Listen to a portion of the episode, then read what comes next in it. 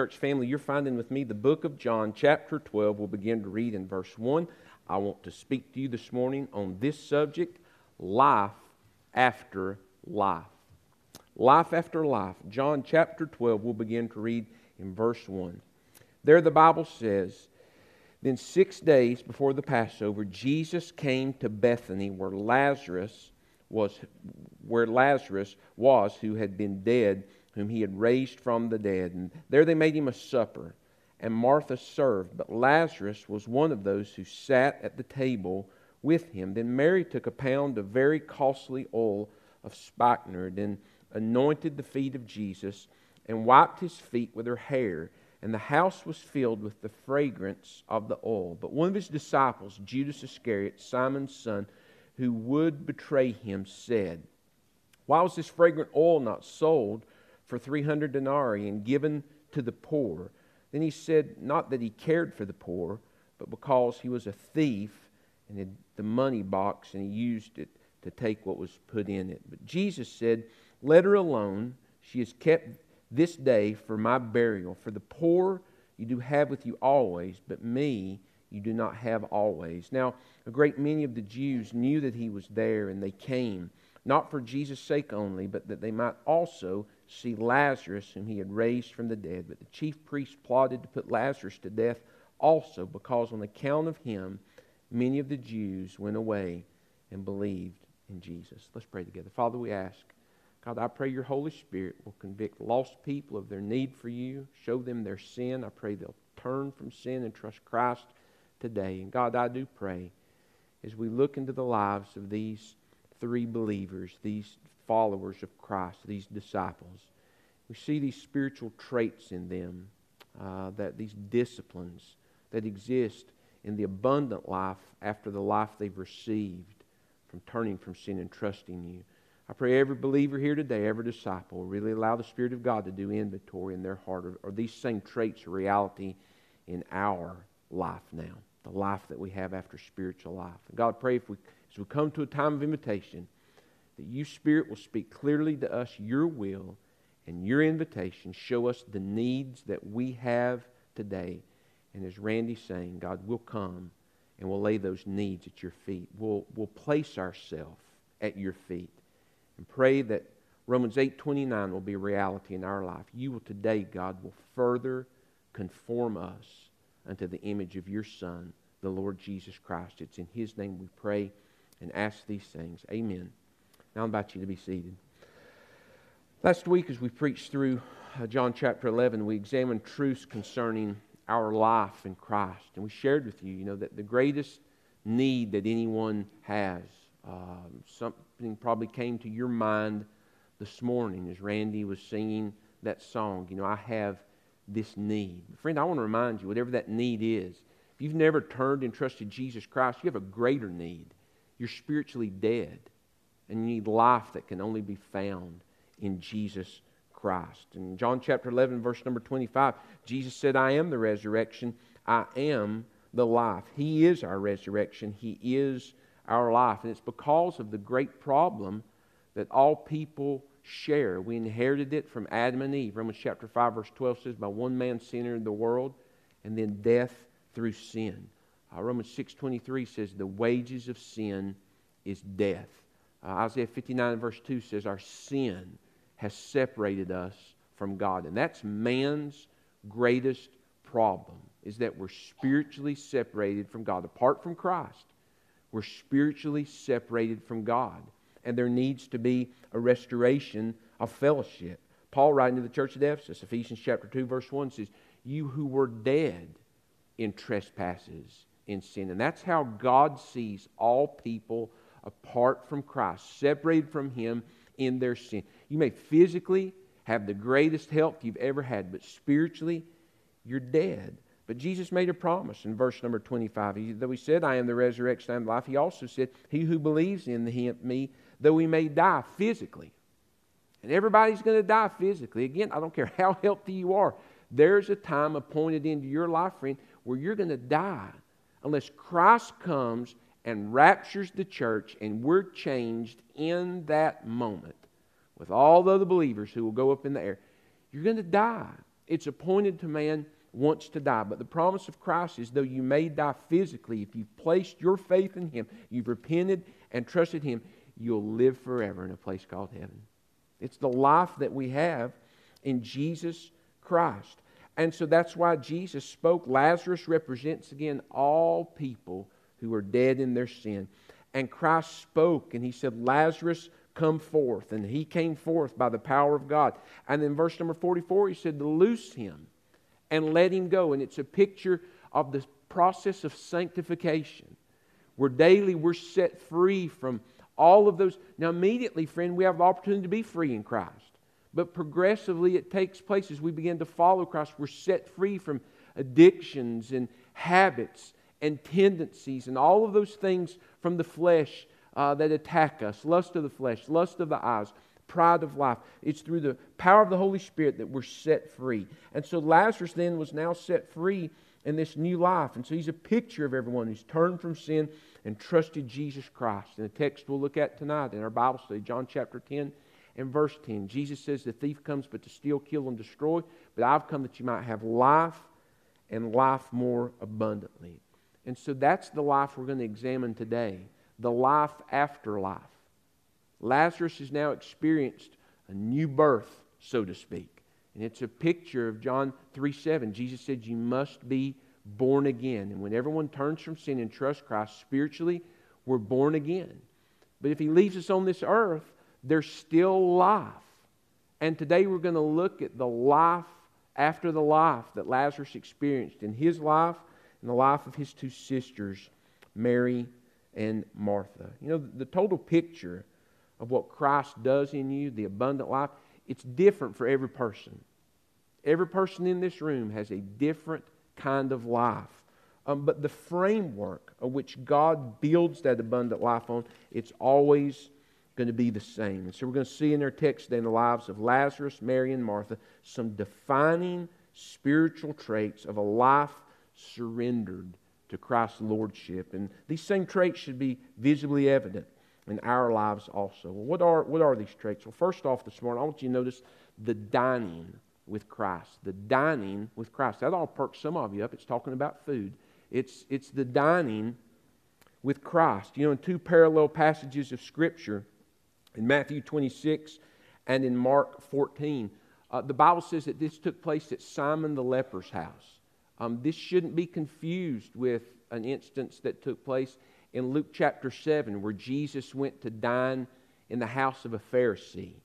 And a woman who had been saved from a very um, a dreadful life of harlotry came in and began to show her appreciation for the freedom that she had. This took place um, at, at Simon the leper's house in, in Bethany. And the Bible says in verse number 2 of our text in John uh, 12 that Jesus is there, Lazarus is there, Mary and Martha are there, but our, again, our two uh, supporting texts today from Matthew 26 and Mark 14, they say it was at Simon's house. But look what the Bible says in verse number 2 it says, There they made him a supper. And so they make Jesus a meal.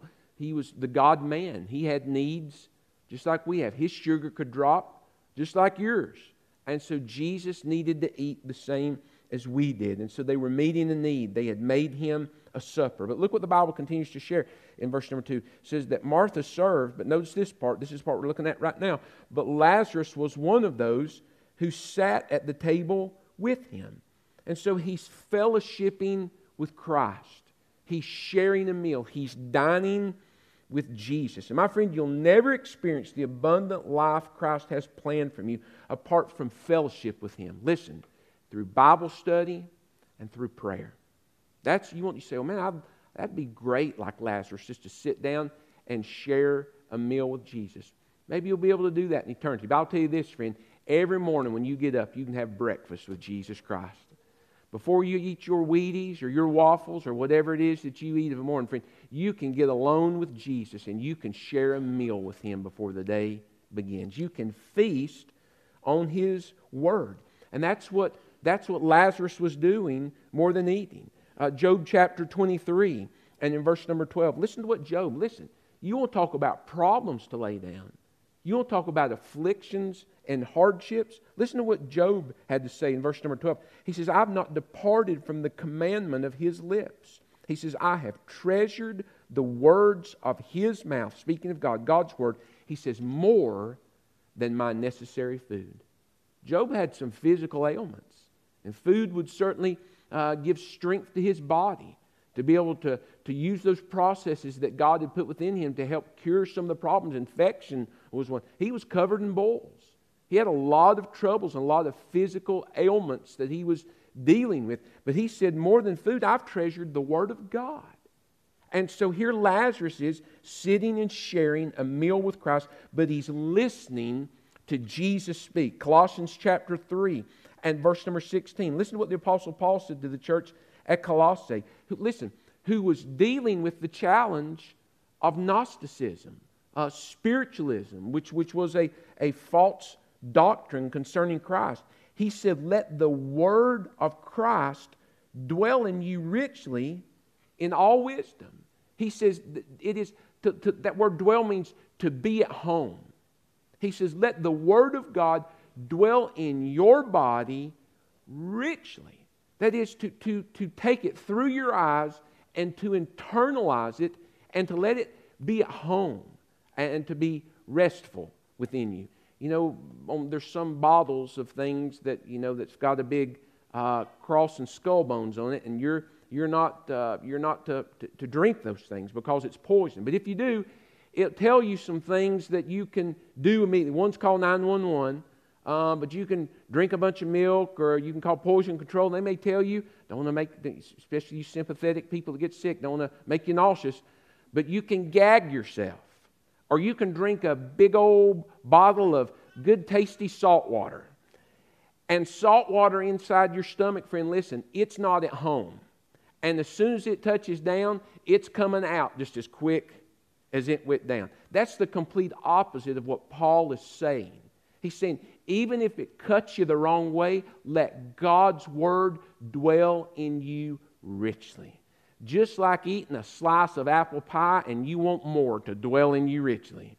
He says, have that same attitude about God's word. Lazarus seized the opportunity to sit and to share a meal with Jesus Christ. But listen, friend, he feasted more on Christ's words than on Martha's workings. When Jesus was speaking, he was more intent in receiving what Christ had to say than eating what Martha had placed on the table. That was the meal that he was sharing. Your spiritual life will never rise above the time you deliberately spend with Jesus every day through the study of his word, through meditation upon that word, and through prayer. That's speaking and listening. To sit down in front of a copy of God's word and to read it. Looking again for those, those, four, those four things that we like. What's the original message to the original audience? What's the time transcending truth? What's the application for my heart? And then our response God, what am I going to do with this now? What is it your Spirit's challenging me to respond in that? And then to meditate upon you know, what is it I've read? And God, really, what are other ways that that apply to my life? Who can I share this with? Who needs to hear this besides me? Who can I be a blessing to encourage? Not just reach and teach, but who can I encourage today by sharing these truths? And then just to spend time, friend, in prayer, talking with God, adoring Him, confessing known and unknown sin, thanksgiving, and then supplication, just speaking on the behalf of others, and then, friends, silence. Just to be still and to know that He is that He is God. Your spiritual life will never rise above that time. There's the dining with Christ we see in the life of Lazarus. Second, notice now the devotion to Christ. We've seen the, divi- the dining with Christ, but I want you to notice now the devotion to Christ. Look what our text says again in John 12 and in verse number 3. Then Mary, who was one of the two sisters of Lazarus, she took a pound of very costly oil of spikenard and anointed the feet of Jesus and wiped his feet with her hair, and the house was filled with the fragrance of the oil. Now, again, our uh, supporting text from uh, Luke, uh, from Matthew 26, and from Mark 14, they say she first anointed his head. And then John bears the detail that she next anointed his feet. And so she was expressing a very costly devotion for the costly act that Jesus was about to do for her. Verse number five, we see Judas, he just loses his mind um, because she's poured all of this oil out upon Jesus on his head and his feet. It's an oil that was used uh, prior to a body being placed either underground or in a tomb. It was used at burial. But Judas, you know, being the money man that he was, you know, there's always one somewhere uh, within the church. You know, they squat so hard on the buffalo, it, you know, it makes him squat. They won't get off the nickel. And uh, uh, he was one of those. You know, all he saw was the price. And so he said, Man, that's $300. That's 300 denarii worth. Well, you know, they only made about a penny a day, so to speak. So th- this was a year's worth of wages that she had spent buying this oil and anointing Christ, listen, symbolically, because she understood what Jesus was about to do for her. This act of devotion, it cost her something. And so she was sharing with him how much she loved him. I want you to notice, you know, a few things about this, her devotion to Christ. First off, it was a display of love. Uh, verse number seven, Jesus says, you know, let her alone. She has kept this for the day of my burial. Christ acknowledged that she was doing this because she knew he was about to die. Not that just to die physically, in the sense of he's going to die like Lazarus. She knew that he was about to give his life. Why? Luke 10, she sat at his feet. Why Martha was so busy and worried and upset nobody was helping her. She was just busy, busy, busy, busy. Well, Mary was doing the first thing. She was sitting at the feet of Jesus and she was listening. She was learning. She truly understood in Luke 19:10 that the Son of Man has come to seek and to save that which is lost. And so she was acknowledging that Christ was soon to die for her. It was, it was a very costly display of love. But not only that, it was a display of loyalty. Look what the Bible says in verse number three that she took this pound of very costly spikenard and anointed the feet of Jesus. Now, we saw from our, uh, we shared with you from Matthew 26 and Mark 14. You can reference later, just write them there in the corner of your Bible. She anointed his head first, but then she anointed his feet and she placed herself at his feet. She was placing herself in the place of a slave. She was humbling herself in the place of a servant before Jesus Christ. It was not only a display of love, but it was a display of loyalty. She was saying, My life is yours. It's how Paul began that, that great work on salvation. In Romans chapter 1, verse 1, Paul says, Paul, a bondservant of the Lord Jesus Christ, a bondslave.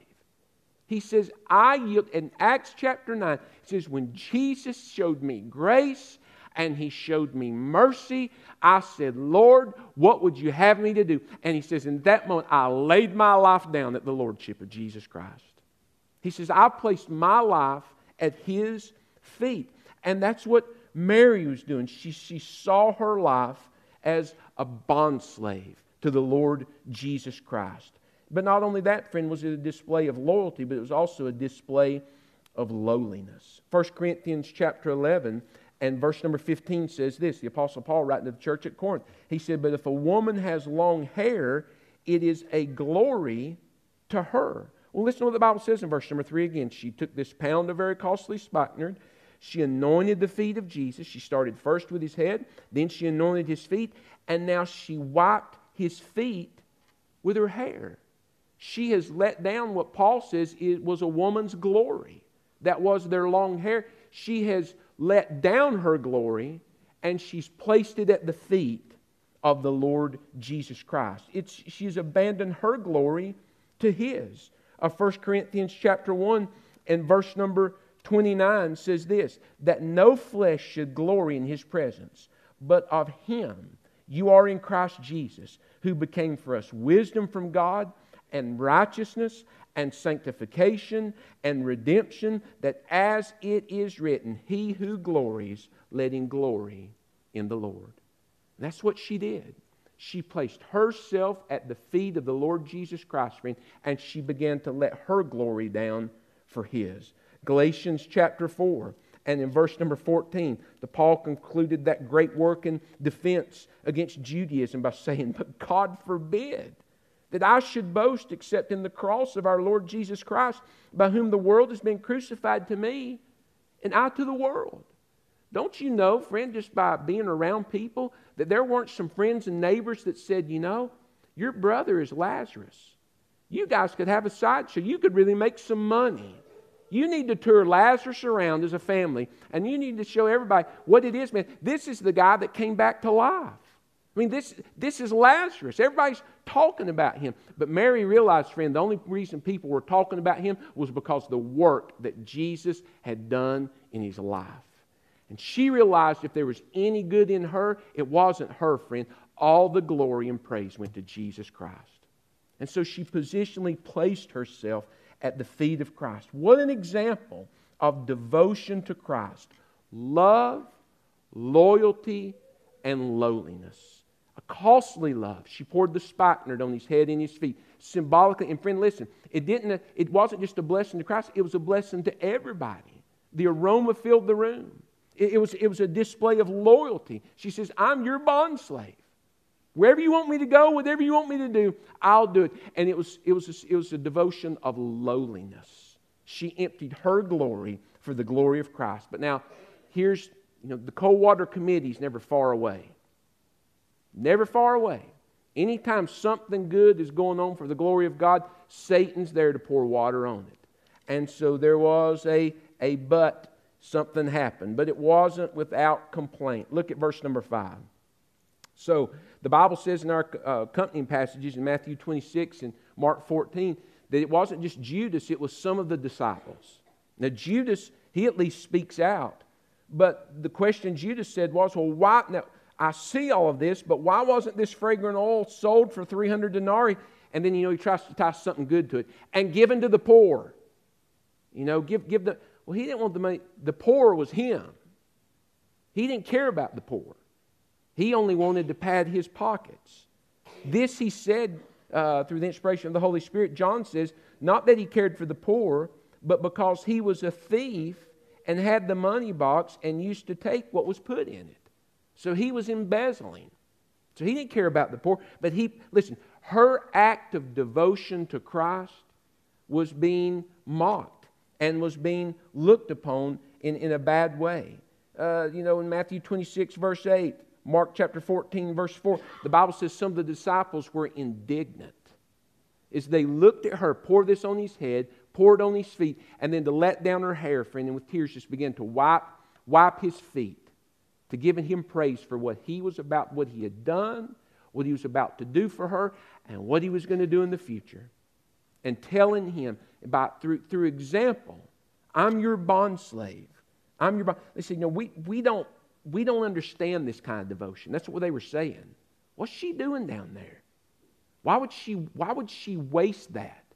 Why would she give her whole life? You begin to wonder, you know, and listen, these are the disciples. You begin to wonder if they too had become so familiar with Jesus that they too had lost the wonder. You know, what's, what's she doing this for Jesus for? And they'd forgotten who Jesus really was and that he was fully deserving of every single act of devotion that Mary was showing toward him. They'd lost the wonder. You know, this, this oil, man, we could, we could have done something good with this.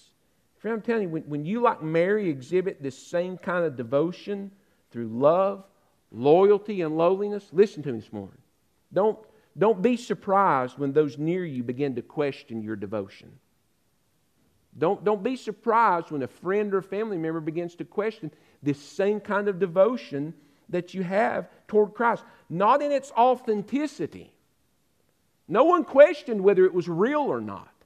No one says, why, she's just faking. We know how she talks when Jesus isn't around, and she doesn't act like that. Now all of a sudden Jesus is here, you know, and she's just she's pouring stuff on his head and bowing at his feet. It wasn't in authenticity. No one questioned that. So it, it, but it was in its worth. You know, why, why is she doing that? That's, that's $300. And that's, that's a year's worth of wages for a person then. Why, why, would she, why would she do that? And at least Judas said it. He at least had the guts to come out and say it, but everybody else was thinking it. Most won't say it, but they're always thinking, listen, I want the birth and the blessings. The birth is the new birth, John 3 7. I want to be born again, and I want all the blessings that God can give me. But why would I waste the best days of my life wholly devoted to Jesus like her? That's the question they were asking. She laid everything she had down at the feet of Jesus, and they begin to question that. Is it really worth that? Friend, I'm telling you, you're going to deal with people all the time in discipleship who say, Yes, I've been born again. Yes, Jesus has changed my life. They may say it, but most won't, but they'll say it through their actions. I'm not giving the best of my time to Jesus. I'm not going to tell Jesus I'll be, I'll be willing to move away from mom and dad and what I've known all my life if you call me into something different. I, Jesus, I'm not going to be willing to step out of my comfort zone and rely on you to work through the, the spiritual gifts you've given me to do what you've called me to do within the life of the church because it, it makes me a little, a little uncomfortable. It makes me nervous.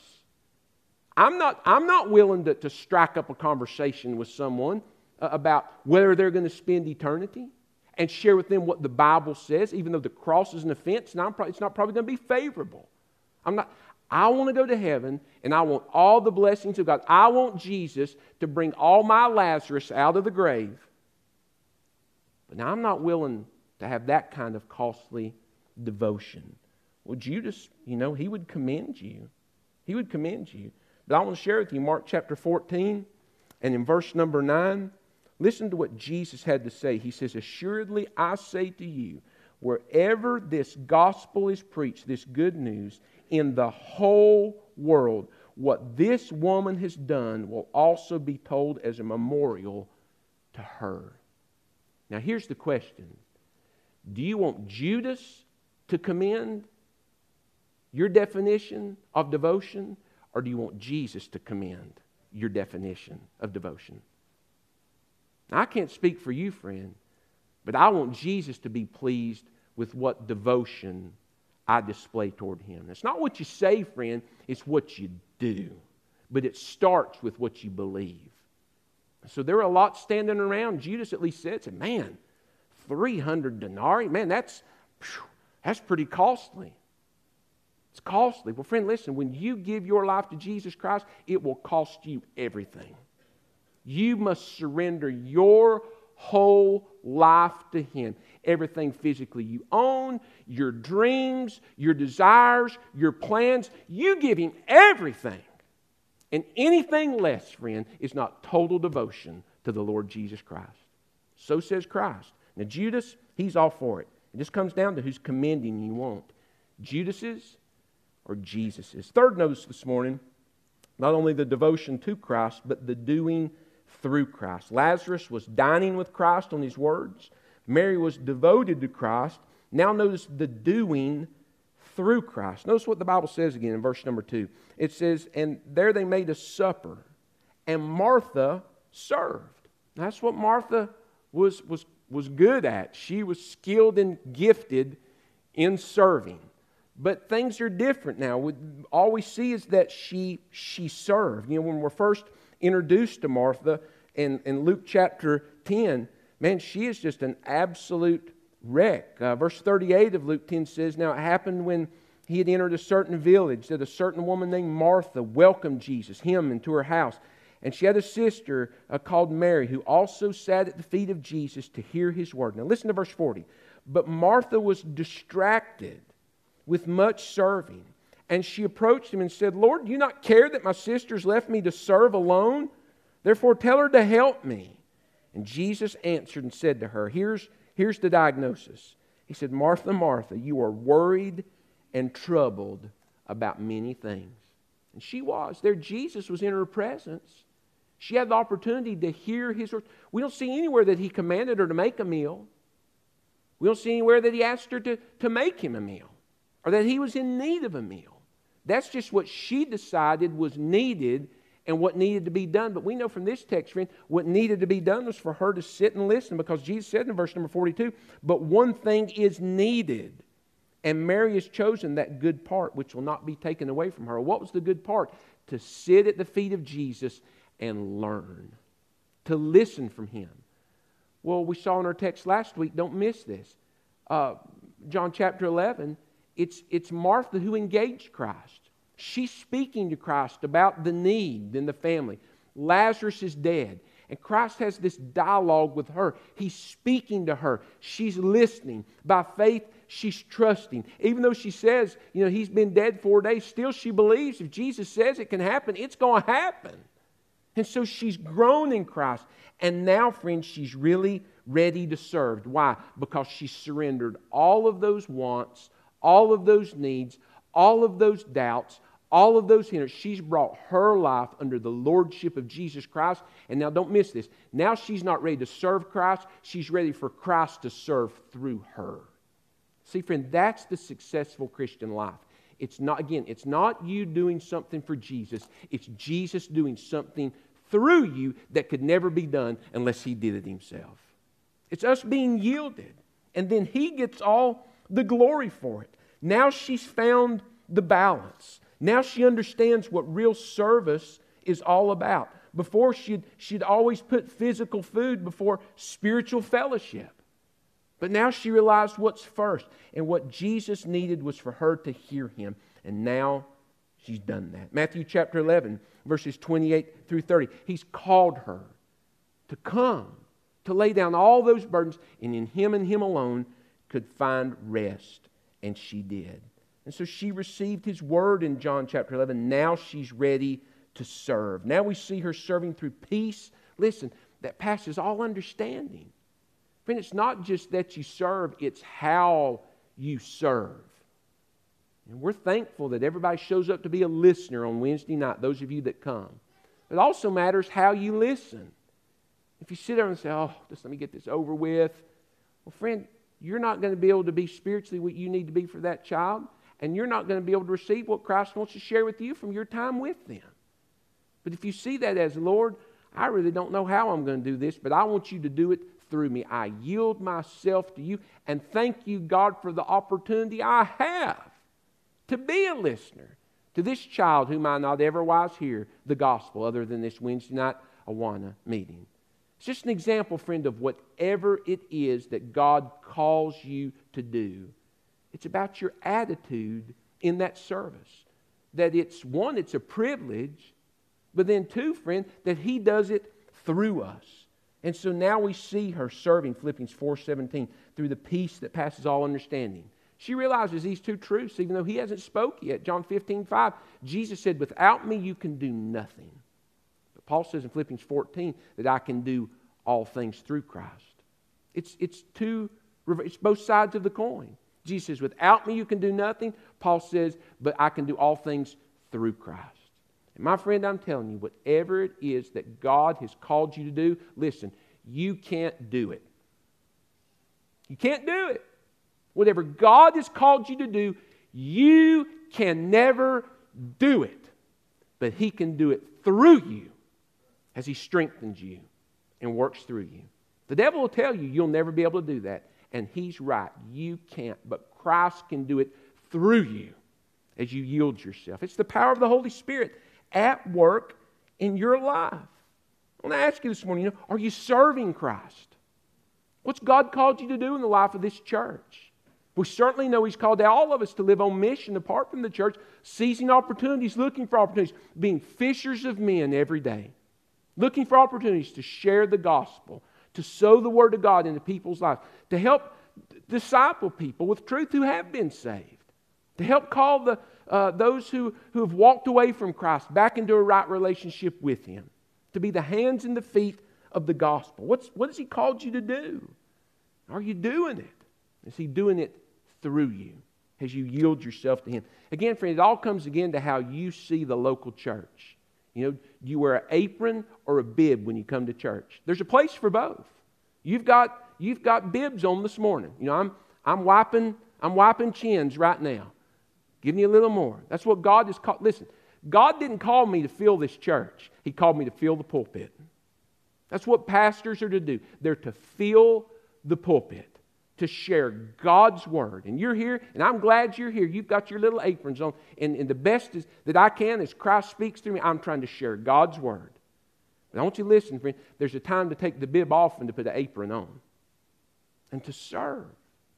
What is it that God has called you to do within the life of the church? Many of you know what that is. You could communicate, you could write it down, you're doing it. But there's still some. You're not serving within the life of a church. There's a time and a place for both. And part of our life after life is marked by service.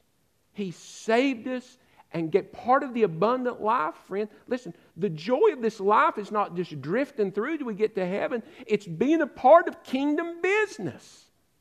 To be a part of building a wall for Jesus Christ. It's one soul at a time. It's, it's a privilege to be a part of that. Faithful fulfillment to Christ's callings upon our life for the upbuilding of his kingdom the doing through Christ. Fourth, and I close, I want you to notice now the display of Christ. The display of Christ. Notice what the Bible says, and we'll, we'll go to invitation this morning. Look what the Bible says in verse number 9. Now, a great many of the Jews knew that he, that's Jesus, was there. And they came not for Jesus' sake only, but that they might also see Lazarus, whom he had raised from the dead. They knew that Lazarus had been dead four days, so much so you could smell him when you walked by the tomb. That he was, he, he was dead. But now he was alive.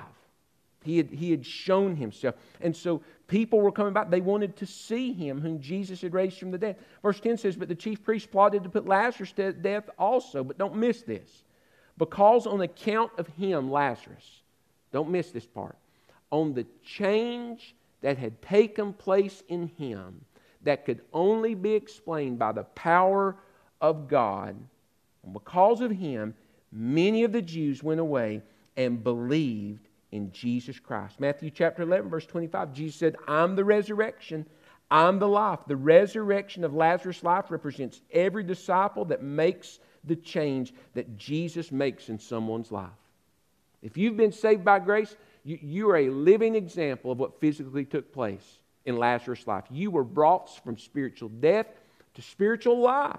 2 Corinthians chapter 5, verse number 17. The Bible says, Therefore, if anyone is in Christ, he's a new creation. Old things have passed away, all things have become new. Now, all things are of God who has reconciled us to himself through Jesus Christ and has given to us the ministry of reconciliation.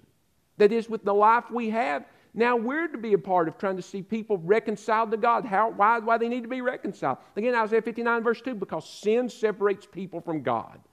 They're separated from God. They can't know God other than Romans 1, what God reveals through conscience and creation. But we're, we're to be mouthpieces of, of the gospel uh, verse number 19 says, That is, that God was in Christ reconciling the world to himself, not imputing their trespasses to them, and has committed to us the word of reconciliation. That's the gospel. Now listen to verse 20. Now then, Paul says to the church at Corinth, we are ambassadors of Jesus Christ. As to God were pleading through us, we implore you on Christ's behalf, be reconciled to God. That's what a changed life was. Someone looked at Lazarus and said, Man, that's never happened to me. He's got a little extra twinkle in his eye. He, he looks like the air smells just a little better. He looks like he looks at the flowers, that they're just a little prettier than he did before. There's something different about him that I don't have. What was it? It was the working of Christ in his life.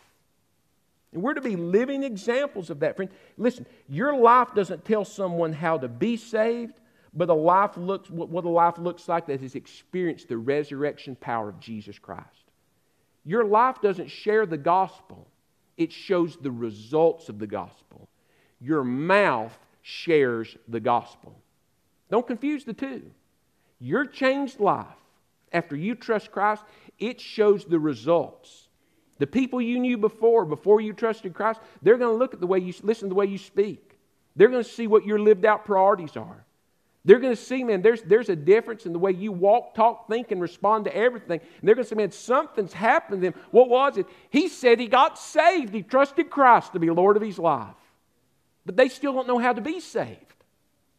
They see that there's something different, but they don't know how to experience that. Now we have to tell people how to be saved. Romans 10 and verse 17 says, So then faith cometh by hearing, and hearing by the word of God.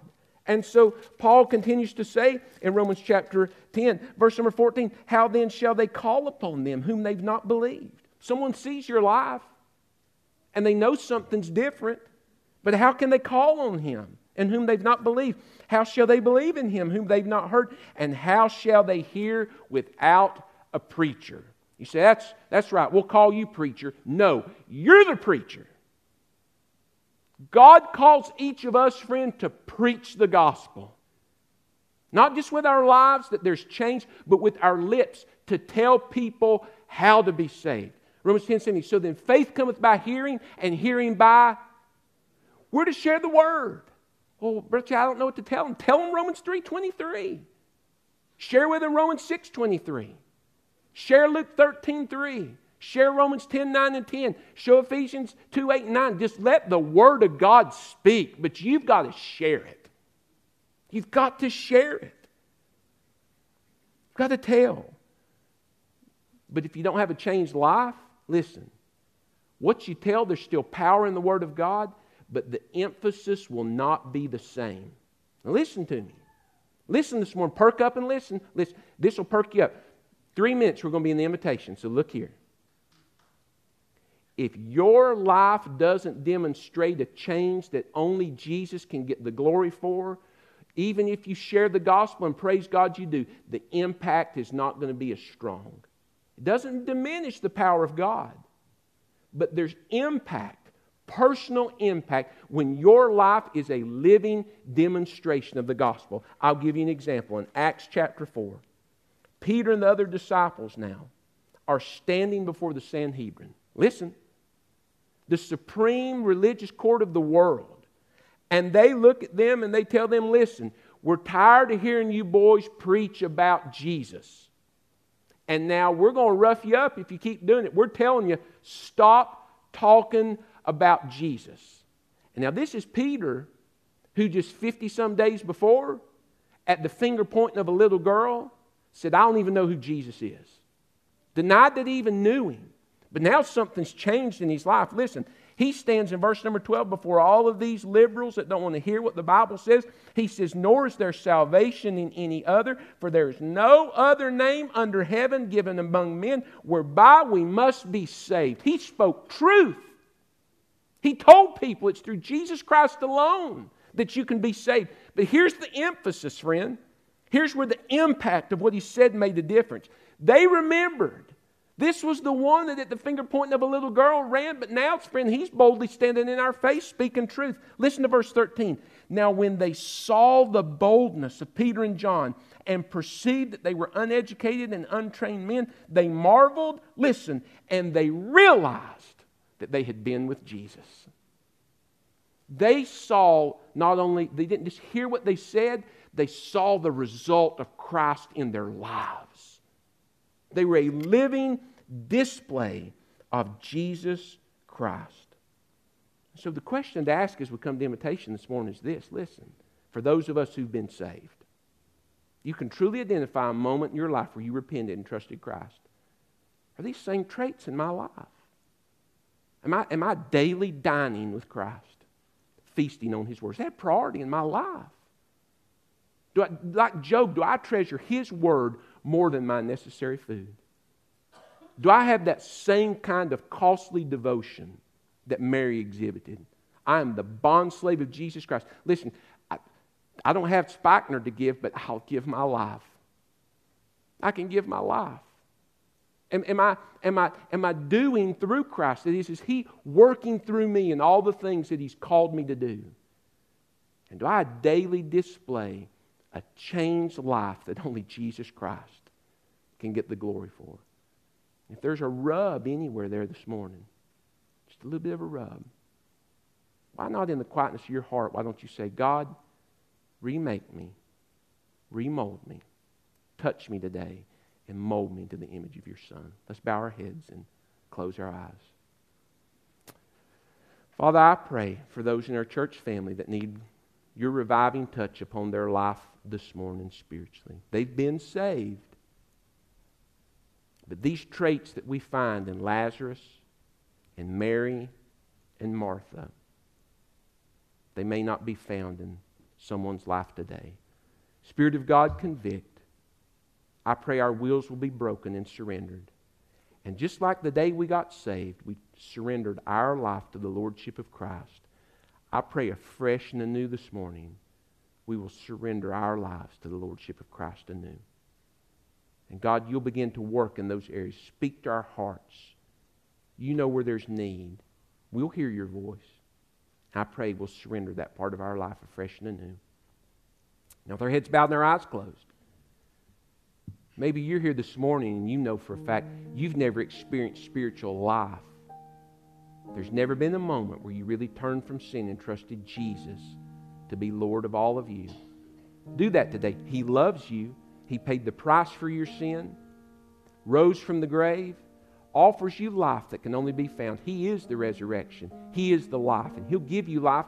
And John 10 10 says this, friend, until you go to heaven, a more abundant life than you could ever imagine or make for yourself. But it begins by you trusting Him and receiving spiritual life. Tell Him so that you want to do that right now where you sit today. Pray by faith silently God, forgive me of my sin.